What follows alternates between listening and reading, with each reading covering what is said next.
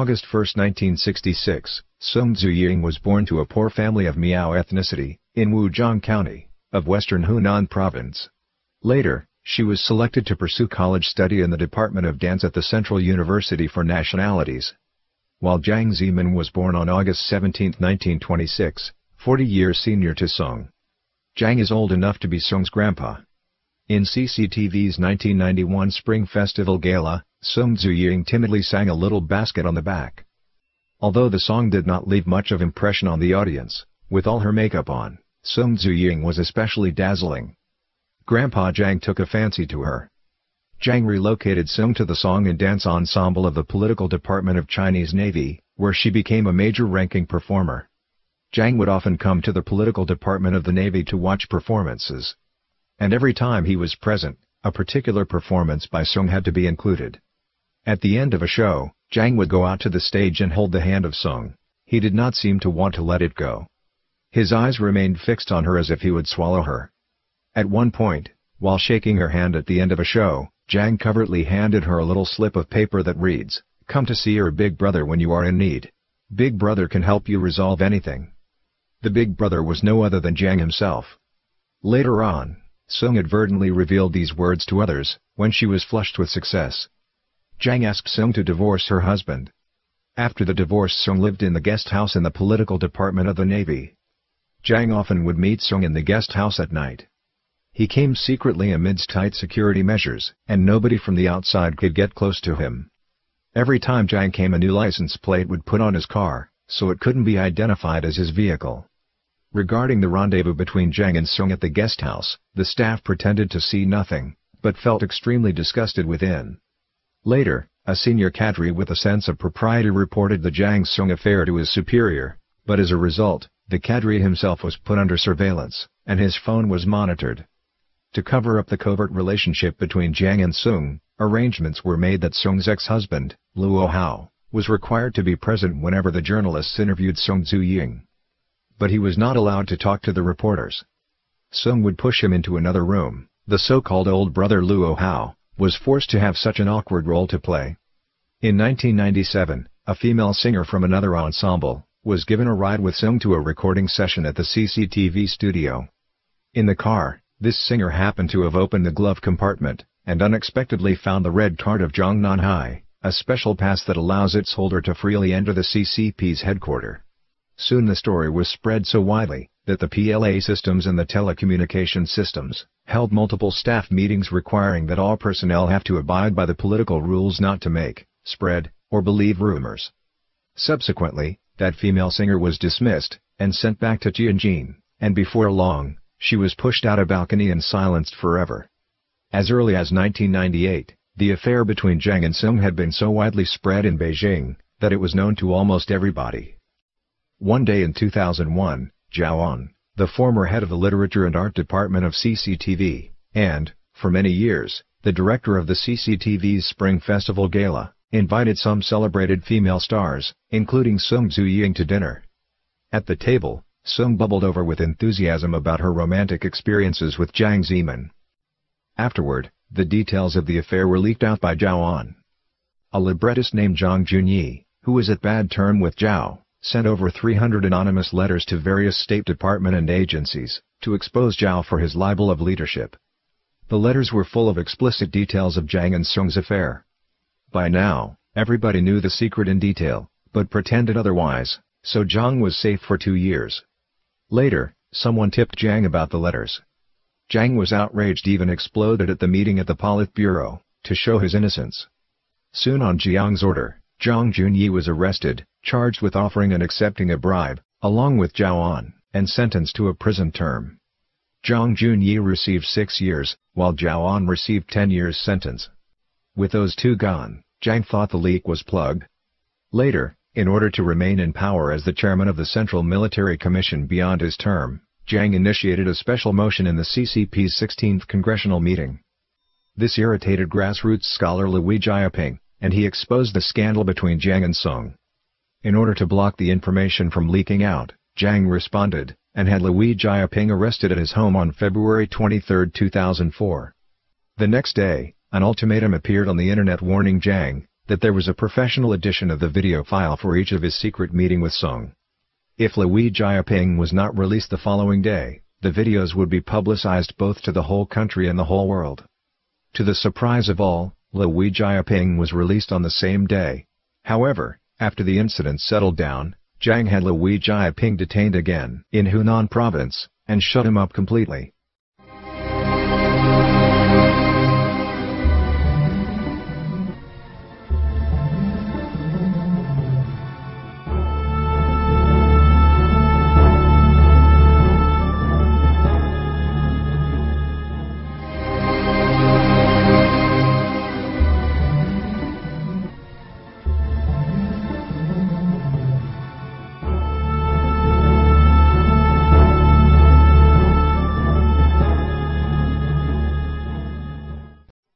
Sung Zuying continued her meteoric rise, and became a top-ranking performer of the state, who enjoys the government allowance given by the State Council.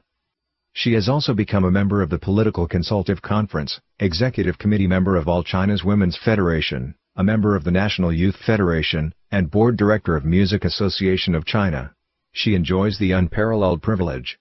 She decides by herself what song to sing, and no directors or officials even in the central government's Ministry of Propaganda have a say in the matter.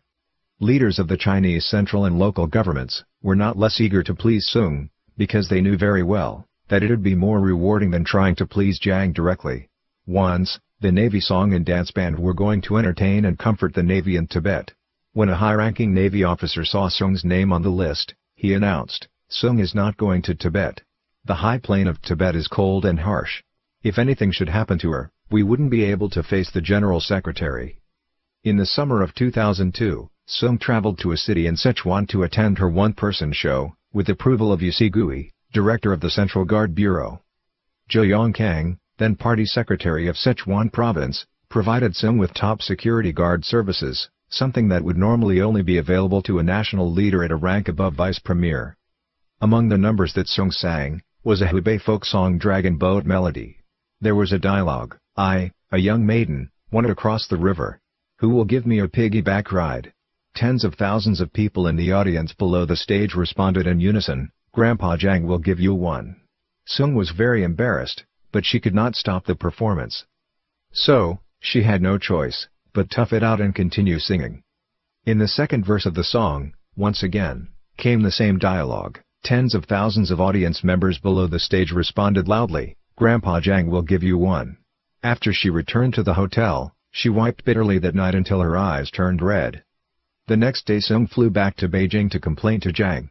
Jiang was angry, so he ordered the party secretary of that city in Sichuan to thoroughly investigate the incident.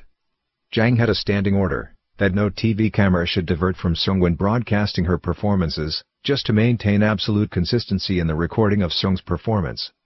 So, a few days later, a reply was sent to the concerned department in the central government, saying that although the city's TV station and Public Security Bureau all videotaped the live performance that night, the cameras were all facing the stage not the audience. Therefore, there was no way for them to identify the rioters. Nothing ever came out of this incident. To please Sung Zuying, Jiang spared no expense from the state's treasury. When Sung expressed her interest in performing a solo concert in Sydney's Opera Theatre, Jiang immediately appropriated tens of millions yuan for the Navy to use in making Sung famous in Australia. In 2002, the organizer of World Cup in Korea requested that China, along with other countries, send a celebrity singer to perform during the opening ceremony. And it ended up that Sung, who was regarded by the host as the second-rate, was dispatched.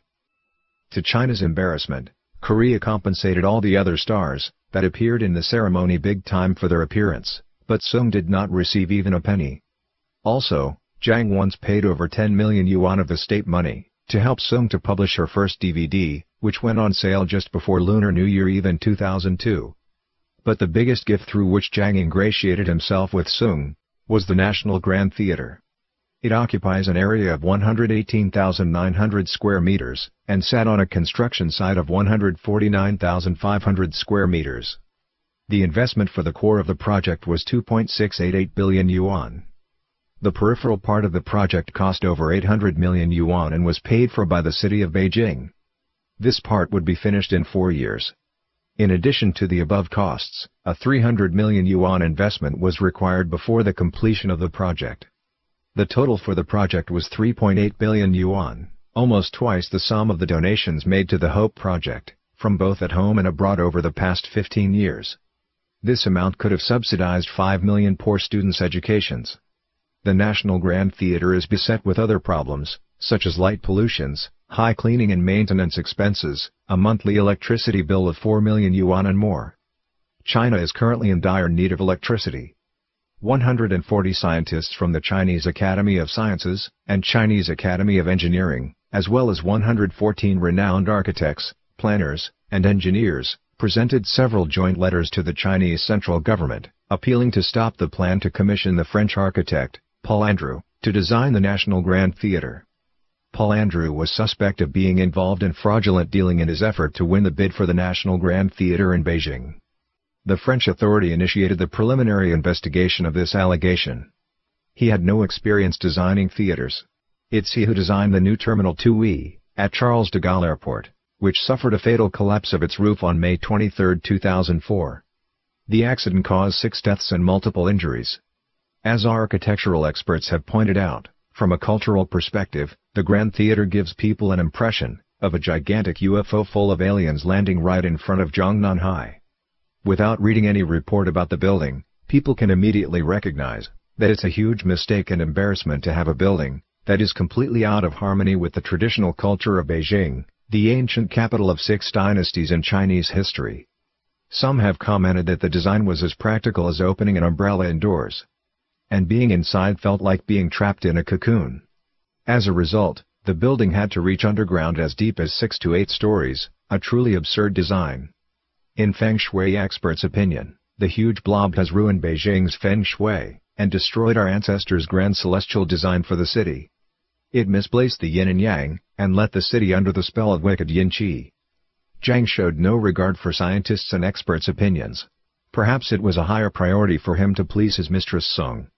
He was determined to have it built as soon as possible. Some people came up with a semantic joke, and called the theater National Grand Brothel. On the other hand, Sung has been working hard to protect Jiang's rule to repay him. Her selections of songs consistently contain lyrics that praise the Chinese Communist Party and Jiang.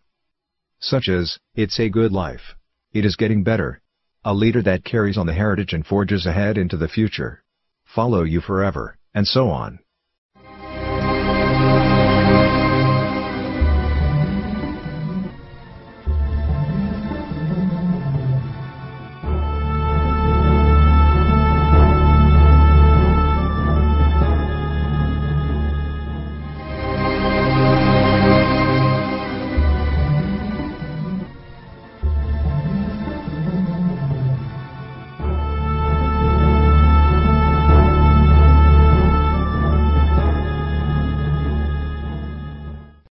There is a popular jingle passing among the general public in China, that says, Jiang Zemin keeps at home a Mao Ying, travels abroad with Li Ruiying, and listens to songs performed by Song Zuying. Mao Ying means owl, and refers to Jiang's wife, Wang Yiping, who has long passed her youth and beauty, and now suffers from many long-term ailments. Song Zuying is Jiang's favorite, for she is so seductive and flirtatious. CCTV's anchor woman Li Ruiying, looks fairly common, but has a very fawning and seductive manner. Jiang can hardly contain his abhorrence towards Mao To Ying. He has taken her with him on each trip abroad, just to show off, that he has not discarded the woman he has married when he was obscure. In 2002, Jiang and his wife were invited to visit President Bush's ranch. He left Wang Yiping behind and marched off towards the house. Mr. and Mrs. Bush then graciously tended the neglected Wang Yiping. Jiang adores Sung Zuying the most. Vice Chairman of the People's Congress, Cheng Kejie, once upon a time, showed excessive care for Song Zuying, a representative of the National People's Congress, and a singer. It touched off Jiang's jealousy, and later resulted in Cheng's death. Right through his very execution, Cheng had no idea who he had offended, or who it was that was so bent on ending his life. Li Ruiying, CCTV's news anchor, and a married woman, was Jiang's another lover. Li had been a news anchor at CCTV since 1986. Before the June 4 massacre, Li talked like a democracy advocate, and woman of justice and righteousness. but as soon as the Chinese Communist Party declared martial law, and outlawed the student movement, Li Ruiying reversed her attitude, echoed the party line, and condemned the student movement. The depravity of her character became self-evident. For several years, Jiang took Li Ruiying with him on all of his trips abroad. During these trips, she worked as a field journalist during the day, and as Jiang's concubine at night. Once she interviewed Jiang during an overseas trip, the interview caused a lot of gossip in China, for Li Ruiying acted like she was frolicking with Jiang. One day before Jiang toured Southeast Asia, the two Yings, Song Zuying, and Li Ruiying, came into collision with each other, right in front of Jiang and Zhongnanhai. Song threatened to kill herself unless Jiang would kick Li out. She gave Jiang an ultimatum, you can't have both of us. Take your pick. And demand demanded Jiang never see her again, or take her abroad as a journalist. Jiang gave silent approval. Li Ruiying burst into tears and stormed out. Since then, CCTV had banned news anchors going abroad. In the 50s, while Jiang studied in the Soviet Union, he had a Russian mistress, named Kleva. While Jiang was the minister of the electrical industry, he traveled to the United States for the first time, spent public money, and slept with a prostitute in Las Vegas. Afterward, the prostitute told the FBI that Fatso was good tipper. In the 80s, when Jiang as mayor of Shanghai visited San Francisco, he spent public money, gambling and whoring. A high-level U.S. police officer, who was responsible for Jiang's personal safety, was completely dumbfounded, and still bring up this incredible story with his friends. Never would he have expected that the mayor of Shanghai would be such a low character. It must be difficult even for Jiang to keep track of the number of women with whom he is sexually involved, and how many children he actually has. Besides Jiang Mianheng and Jiang Miankang, he has another son, Jiang Trankang, never appears in Jiang's family portrait. Jiang Trankang is a mid-level official in Shanghai, and in charge of 610 office that persecutes Falun Gong. In 2003's election for leaders of political consultative conference, the announcer on stage called, one vote for Song Zuying. People burst into laughter. Then the announcer called again, a vote for Li Ruiying. People winked and looked at each other knowingly. They knew that the leadership had been already predetermined, and the ballot was just for the show, so why shouldn't they have fun with Jiang's sexual scandals?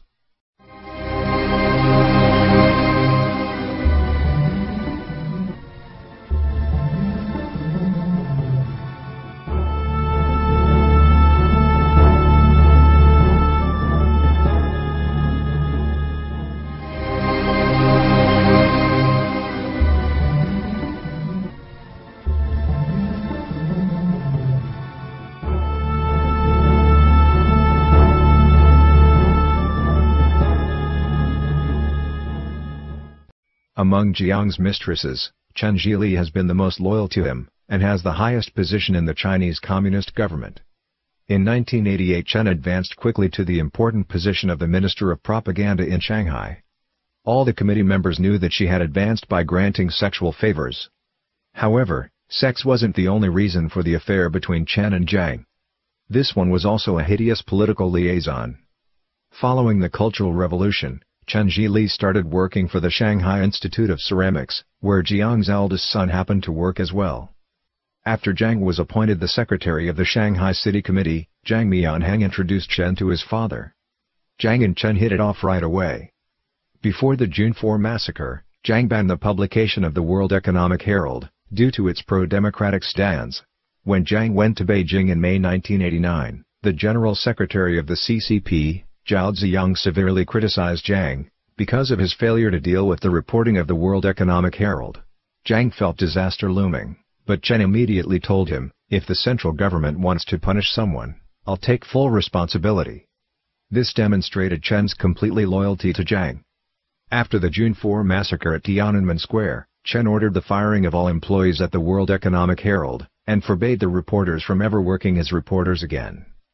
When the newspaper's editor-in-chief was near death, Chen went to his deathbed in person, and announced that he had been expelled from the Chinese Communist Party, to make sure the old man would not die in peace. After Jiang started working in Zhongnanhai, he wanted to bring Chen to Beijing, and give her an important position. But he did not get his wish, because of the former head of the organization department Song Ping and other leaders of the CCP objected. In 1997 when Deng Xiaoping became seriously ill, and Jiang started to call the shots, he finally had the power to bring Chen to Beijing, and appointed her as the chairman of the Education Committee. In the first meeting of the Education Committee that Chen chaired, she was so eager to discredit the sex scandal, that she began her speech, by saying that she was in a perfectly happy marriage, and perfectly in love with her husband. The committee members were dumbfounded, by her extreme digression from the subject at hand. Her ploy backfired and made her indecent relation with Jiang all the more obvious. In 1998, Jiang appointed Chen to be the education minister. The presidents of several dozens of universities, including the most prestigious Tsinghua and Beijing universities, called Chen the Chinese rowing ambassador in Europe and America, because she had done nothing but traveled all around the world at the taxpayers' expense. Chen had repeatedly faced the dangers of impeachment. At one time, over 1,200 professors from more than 80 colleges and universities, presented a joint letter to the Chinese central government urging reform the dangerously crippled education system right away. Finally, Chen left her post. But with Jiang's protection, she only moved higher, and became the state counselor at the state council in charge of the nation's and the military's education because that's what Jiang wanted. Of the 32 groups of the representatives, 27 strongly objected to having Chen as a state counselor. The field of education is supposed to be a pure land for developing future generations of Chinese citizens. But Chen promoted the concept of long-term economic investment in China's education system. As a result, schools became diploma mills, and they began to increase tuitions arbitrarily. The business of forging diplomas, as well as the demands for purchased diplomas has gradually become the norm in China. Under Chen's leadership, China's education system had become the primary target of complaints.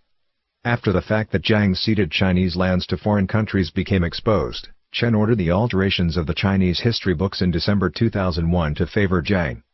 In the new version of history textbooks for high schools, Yue Fei and Wen Tianxiang from the Southern Song dynasty, are no longer revered as patriots. But Li Hongzhang, the traitor, in Qing dynasty is revered as a patriot. Even in the face of fierce opposition, Chen inverted the fact and nature of right and wrong in order to defense Jiang's treachery from public criticism. Politically, Chen used education as an important means to secure Jiang's regime. She started brainwashing Chinese students as early as elementary school. She ordered students in elementary schools and high schools to sign petitions supporting Jiang's policy of persecuting Falun Gong.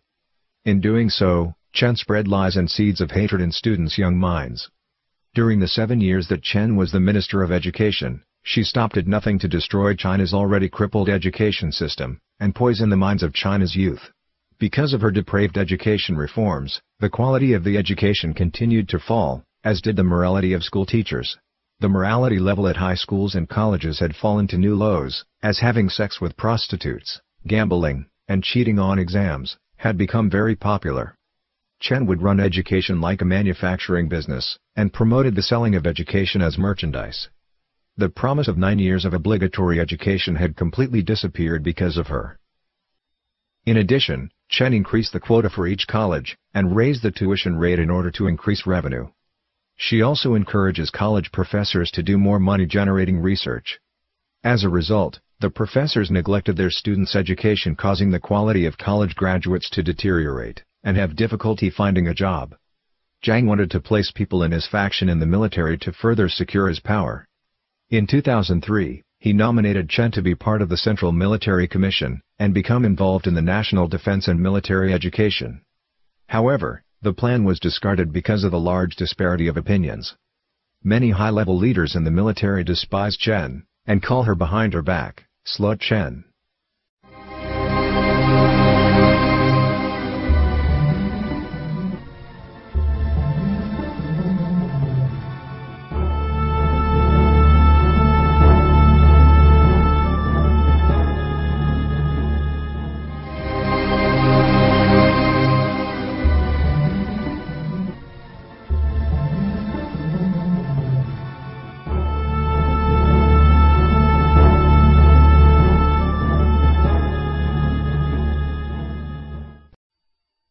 Liman is from Harbin, Heilongjiang Province. She graduated from Harbin Military Engineering Academy. Despite her average looks, Huang has always been known for her sex appeal. In middle school, students were allowed to dance with the opposite sex. and many boys would fight over her. A school teacher at Harbin Engineering Academy had an affair with Huang. His wife learned about it and caused a scene, and the teacher eventually was punished for it. In the early 80s, Jiang was the Minister of Electronics Industry, when Huang happened to work in the ministry's office. According to her colleagues at the office, Huang dressed to kill, and wore a lot of makeup when she came to work every day. The offensively strong fragrance of her French perfume, and the sound of her high heels always preceded, and announced her arrival. Jiang would smile in lustful delight. The Chinese Communist Party organizations were allowed an hour for a nap after lunch. At the nap hour every day, Huang would sneak into Minister Jiang's office. Once, the Chinese central government delivered an urgent document to Jiang. The messenger knew what was going on inside Minister Jiang's office, so he dared not ruin his pleasure. He had no choice but to wait anxiously for over an hour outside the door. Huang finally came out of the office, and her clothes were in disarray. Before Jiang left the ministry in Beijing, and became the mayor of Shanghai, he made Huang the vice chairman of the administrative office, of the electronic industry ministry. Shortly after Jiang arrived in Shanghai, a governmental telephone line to Shanghai was installed in Huang's home. However, the phone calls to Shanghai lasted too long, and the telephone bills were alarmingly high. Eventually, the finance department at the Electronic Industry Ministry had to review the details of her phone bills. The affair between Huang and Jiang could no longer be hidden from her husband. And Huang's husband decided to settle the divorce in court. Jiang reportedly hurried back to Beijing, and negotiated with Huang's husband. The two allegedly came to terms, that Huang's husband would move to Shenzhen, and work for an electronics company, while Huang remained in Beijing alone, for Jiang's pleasure when he went Beijing to report to the central government. After the Tiananmen massacre in 1989, Jiang transferred Huang to Shenzhen. At first, the party leader in Shenzhen underestimated her influence. They put her in a position with no real power. Huang complained about it to Jiang, asking him to seek revenge for her. Unfortunately, Jiang had not yet secured his power at that time. Besides, Huang's boss was Ren Kailai, the eldest son of Ren Zhongyi, a senior leader of the CCP. Jiang couldn't run the risk. So he had no choice but to ask Huang to temporarily put up with it. In 1993, Deng Xiaoping held an inspection tour in Shenzhen, Jiang was forced to support the reform, and followed Deng's footsteps to Shenzhen. As soon as the leaders of Shenzhen City Committee were prepared to make a presentation, Jiang asked in a seemingly nonchalant manner without even looking up, By the way, is Comrade Huang here? The question shook the secretary of Shenzhen Li Yuwei. This was a hint that he must not underestimate that woman. Li Yuwei was very familiar with the political atmosphere, so he immediately sent a car to pick Huang up. Next, the Shenzhen City Committee went through a reorganization. Huang became Secretary General, and a permanent member of the Shenzhen City Committee. Later, she became Deputy Secretary of the Shenzhen City Committee, and had an encrypted phone line at home that was connected directly to Zhongnanhai. Since Shenzhen City was built, no political leader there had ever had an encrypted phone line to Zhongnanhai. Because of her political status, Huang became very wealthy, during those years there was a lot of traffic to her home. Some people begged her for a position in the government, some people begged her to cover up their crimes. A lot of major financial criminals were acquitted, after they bribed Huang with a large bundle of money. To keep Huang's husband from exploding, Jiang ordered the local government to give green light to all his business deals. Huang Liman doesn't have any talent, morality, political accomplishment, or support from the people. She's only good in Jiang's bedroom. She then was promoted to the Deputy Secretary of Guangdong Province. As soon as Jiang had the power to do so, he arranged for her to become a candidate for the CCP's 16th Central Committee, the third candidate from the bottom. Once Huang began calling the shots in Shenzhen, all her sisters also prospered. Her first younger sister, Huang Lerong became chairman of the labor union of a large corporation in Shenzhen. The CEO of the corporation pledged his loyalty to Huang and Huang Lerong every day. In 1997, when the company began to trade its stock in the stock market, the CEO gave them 50,000 shares of the IPO for free. Her second younger sister Huang Lijie, was the department head of a bank. Her husband's private company was never short of cash. Just the profits for issuing loans would be enough to provide for several generations in the Huang's family. Huang Liman lived in luxury. She received 300,000 yuan in monthly benefits the amount of her savings remained at the watermark of 50 billion yuan. She also kept luxurious mansions in Shenzhen-Bay, Guangzhou, Beijing and Shanghai whose market value totaled 14 to 15 million yuan. Her mansion in Beijing, Guangzhou, and Shenzhen were paid for with housing benefits, in another word, they were gifts from the Chinese government. Huang had also been exposed for renting 16 luxury suites in Qilin Mansion and the Wuzhou Hotel, for a long period in the name of Shenzhen City Committee, for high-level cadre at the provincial level to use for vacation and holidays. The hotel expenses totaled 20 million yuan a year. While Huang was reigning over Shenzhen City, the number of robberies rose to 600 per day on average. Shenzhen became a paradise for criminals. After Zhang stepped down, Huang soon lost her power, and was transferred to Guangdong province where she became the chairman of People's Congress, a position with no real power. However, to repair the severe damage she had done to Shenzhen, would take a long time.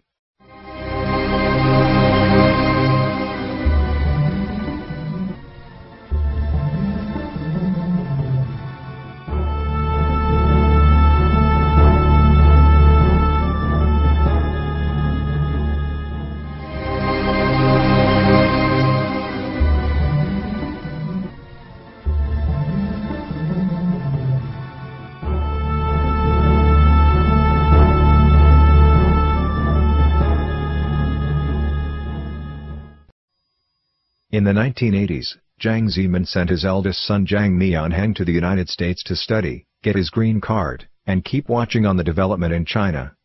In 1992, when Jiang established complete control over the Chinese Communist Party, the Chinese Communist government, and the army, he immediately summoned Jiang Mianheng to return, and take advantage of his power to make huge fortunes in China. Thus, Jiang Mianheng brought his wife and son back to China. In January 1993, he began to work as a regular researcher at the Shanghai Institute of Ceramics under the Chinese Academy of Sciences. It raised many eyebrows that he became the head of the institute in just four years. Jiang Mianheng was doing business while keeping his job at the institute. In 1994, he bought Shanghai Joint Investment Company, worth over 100 million yuan, for the incredibly low price of only a few million yuan borrowed from a bank. This was how Jiang Mianheng started his telecommunications empire. The company was founded by a Mr. Huang, a vice chairman of Shanghai City's Economic Committee, after spending a lot of time and effort. But after founding the company and running it for only three months, Huang was transferred back to the Shanghai Economic Committee, and disappeared ever since. Next, Jiang Mianheng suddenly landed the position of the president and general manager, as though he came down in a parachute. As a result, he suddenly became the king of telecommunications in China. Being Jiang Zemin's eldest son, Jiang Mianheng has both money and power in his pockets. Therefore, his business is guaranteed to be a huge success. Overseas Chinese and Western entrepreneurs, including Yahoo co-founder, Jerry Yang, were eager to do business with him. In a few years, Jiang Mianheng built a giant telecommunications empire. By 2001, Jiang Mianheng owned the Shanghai Joint Investment Company, and had controls over 10 other companies through stocks, including the Shanghai Information Network, Shanghai People Network, China Network, etc. He runs a wide variety of businesses, such as cable, electronic publishing, DVD-VCD productions, and broadband networks for online businesses. Jiang Mianheng is president of numerous companies, and had businesses in nearly all of the most prosperous industries. He's even in the top-level management of Shanghai Tunnel and Shanghai Subway. Even Shanghai Airline made him one of its directors. According to a businessman in Shanghai, Jiang Mianheng is not only China's king of telecommunications, but also the head of the underworld society in the Shanghai Triad. Success in business did not satisfy Jiang Zemin and Jiang Mianheng, after all, successful businessmen in the history of the Communist Party were vulnerable without a higher position in the Chinese Communist government. As a result, December 2, 1999, Jiang had appointed his son to be the number two figures in the Chinese Academy of Sciences. The high-profile annual Fortune Global Forum was held in May 2001 in Hong Kong. Jiang brought leader of the state, Jiang Mianheng, to the forum, and introduced him to some of the wealthiest and most powerful people in the world, especially those wealthy businessmen with multinational businesses, who wanted to expand the family's empire. On the next day, when China's application to host the 2008 Olympic Games in Beijing was approved, Jiang Mianheng signed huge business contracts with these wealthy men. By then he had become the number one embodiment of the commercial bureaucrats. Jiang Zemin ordered China Telecom to be divided into Northern Telecom and Southern Telecom, then gave Northern Telecom with its fixed assets in 10 northern provinces, to Jiang Mianheng's network for free. Jiang Mianheng put the network through merger three times, and cancelled them later, so that he swept the company's assets into his own pocket before the stocks were publicly traded. People who bought the stocks ended up holding the bags. In September 2000, Jiang Mianheng and Wang Wenyang, the son of Wang Yongqing, the wealthiest businessman in Taiwan, announced to start Grace Semiconductor Manufacturing Corporation, as a joint venture with a total joint investment of 6.4 billion US dollars.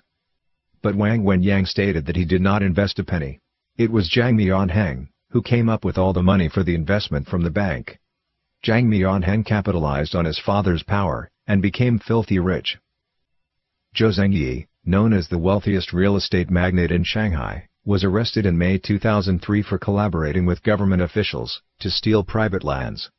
The investigators discovered that Jiang Mianheng had stolen a large pack of land in Jing'an district. He and Jiang Miankang were even more wicked and cold-hearted than Zhou Zhengyi. They forced the residents out of their private properties, and did not compensate them at all. Shortly before the CCP's 16th Congress, Jiang Mianheng inspected the number 502 branch of the Ministry of Industry and Information Technology, and watched the demonstration of searching the keyword Jiang Zemin on Google, never expecting that three out of the top 10 hits in the search results would describe Jiang's crimes. Moreover, the first article in the search results had the headline Evil Jiang. Jiang Mianheng was both shocked and angry. To completely deny the Chinese people's rights to obtain overseas information about democracy, human rights and freedom, especially overseas information about Falun Gong, Jiang Mianheng began to accelerate the efforts to filter the internet. He was responsible for developing the Golden Shield project to completely control the internet and monitor people's access to the internet in China. The initial investment in the Golden Shield project alone totaled 800 million US dollars. Under Jiang Zemin's reign, Jiang Mianheng had become the head supervisor of the network police.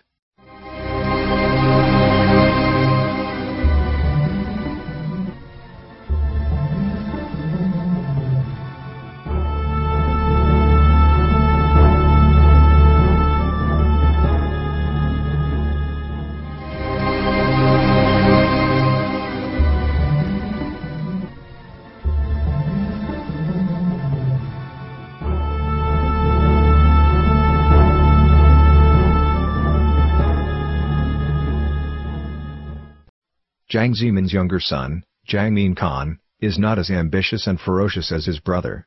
He has a background in radio, and has never worked on anything that has to do with the army. But Jiang asked for Xu Caihou's help to make Jiang Miankang vice chairman of the political committee at the Nanjing Army base, as well as a major general. Before his retirement, Jiang Zemin didn't trust anyone with military power, so he tried to transfer Jiang Miankang to the General Strategy Department of the PLA. But the head of the CMC, Chi Haotian, objected to his nomination. Jiang had no choice, but to settle Jiang Miankang in the position of the head of the second bureau in the Army's General Political Department. Soon, he was promoted to be the assistant director of the organization department. And next, the director of the organization department. Jiang Zemin's uncle Jiang Shangqing had two daughters, Jiang Zihui and Jiang Ziling. As Jiang continued to advance in his political career, he promoted Jiang Zihui at an incredible speed. She was a common school teacher at Anhui Agricultural College in Anhui Province. First, he made Jiang Zihui dean of the School of Forestry at Anhui Agriculture College. And then, he made her the principal of the Anhui Agriculture College. Finally, he made her the head of Chinese Academy of Forestry. Jiang Zemin's nephew, Jiang Ziling's son, Taijian, lost 11.5 million yuan in real estate, and was unable to pay back the debt. So he forged a company's stamp, of a Hong Kong real estate company to forge documents, and mortgaged the company's 45 apartments, to get the cash to pay his debt. The Hong Kong company filed a lawsuit against Taijian in Guangling People's Court, and the court started processing the case in March 2000. The court verified that the company's stamp on the documents was forged. However, the trial against Taijian faced a lot of obstacles and pressures from the top, because he is Jiang's nephew. The court was forced to drop the investigation, and ended the trial. the Hong Kong company never got its properties back. Tai John had been buying a lot of houses, stocks, and entertainment business for over 10 years. He is the general manager of a Yangzhou High Rise, the owner of Tianzan Entertainment City, and the president of many joint venture companies. Tai John also used his influence as Jiang's nephew to get a loan of 16 million yuan for his stock trading, from the Northern Industry Group, a company with a military background. Tai John has been very active in the business arena. Jiang Zemin has a nephew named Wu Zhiming, in Bengbu, Anhui Province, an uneducated man. As soon as Jiang became secretary of Shanghai City Committee, Wu became a member of the Chinese Communist Party, and now became a permanent member of the Shanghai City Committee, the secretary of the party committee at Shanghai Public Security Bureau, the head of Shanghai City Public Security Bureau, and a ranking member of Standing Committee of Shanghai City Military Police. In January 2003, Jiang made another nephew of his, Xia Diren, a permanent member of the Liaoning Province Committee, Assistant Secretary of Dalian City Committee, and the Mayor of Dalian City. Since then, Jiang had had his way in Dalian City when he visited, acting like the city was his private property. According to the media report, Zhou Yongkang had claimed to be Mrs. Jiang's nephew, and often boasted that he was very close to Chairman Jiang. Zhou Yongkang is a rather depraved man. According to people close to him, he often slept with prostitutes at hotels, with the excuse of working late. Moreover, it's said that on multiple occasions, he had forced himself upon female employees of the hotels. Since Zhou Yongkang had been one of the government officials most enthusiastic about persecuting Falun Gong, Jiang appointed him Minister of Public Security. It's difficult to track the total number of Jiang's relatives who had advanced to high places, or made huge fortunes because of their relation to Jiang. When the higher-ups do not set a good example, the subordinates cannot be expected to behave well. Jiang's escapade of nepotism, had caused the already corrupted Chinese Communist regime, to become irreversibly corrupt.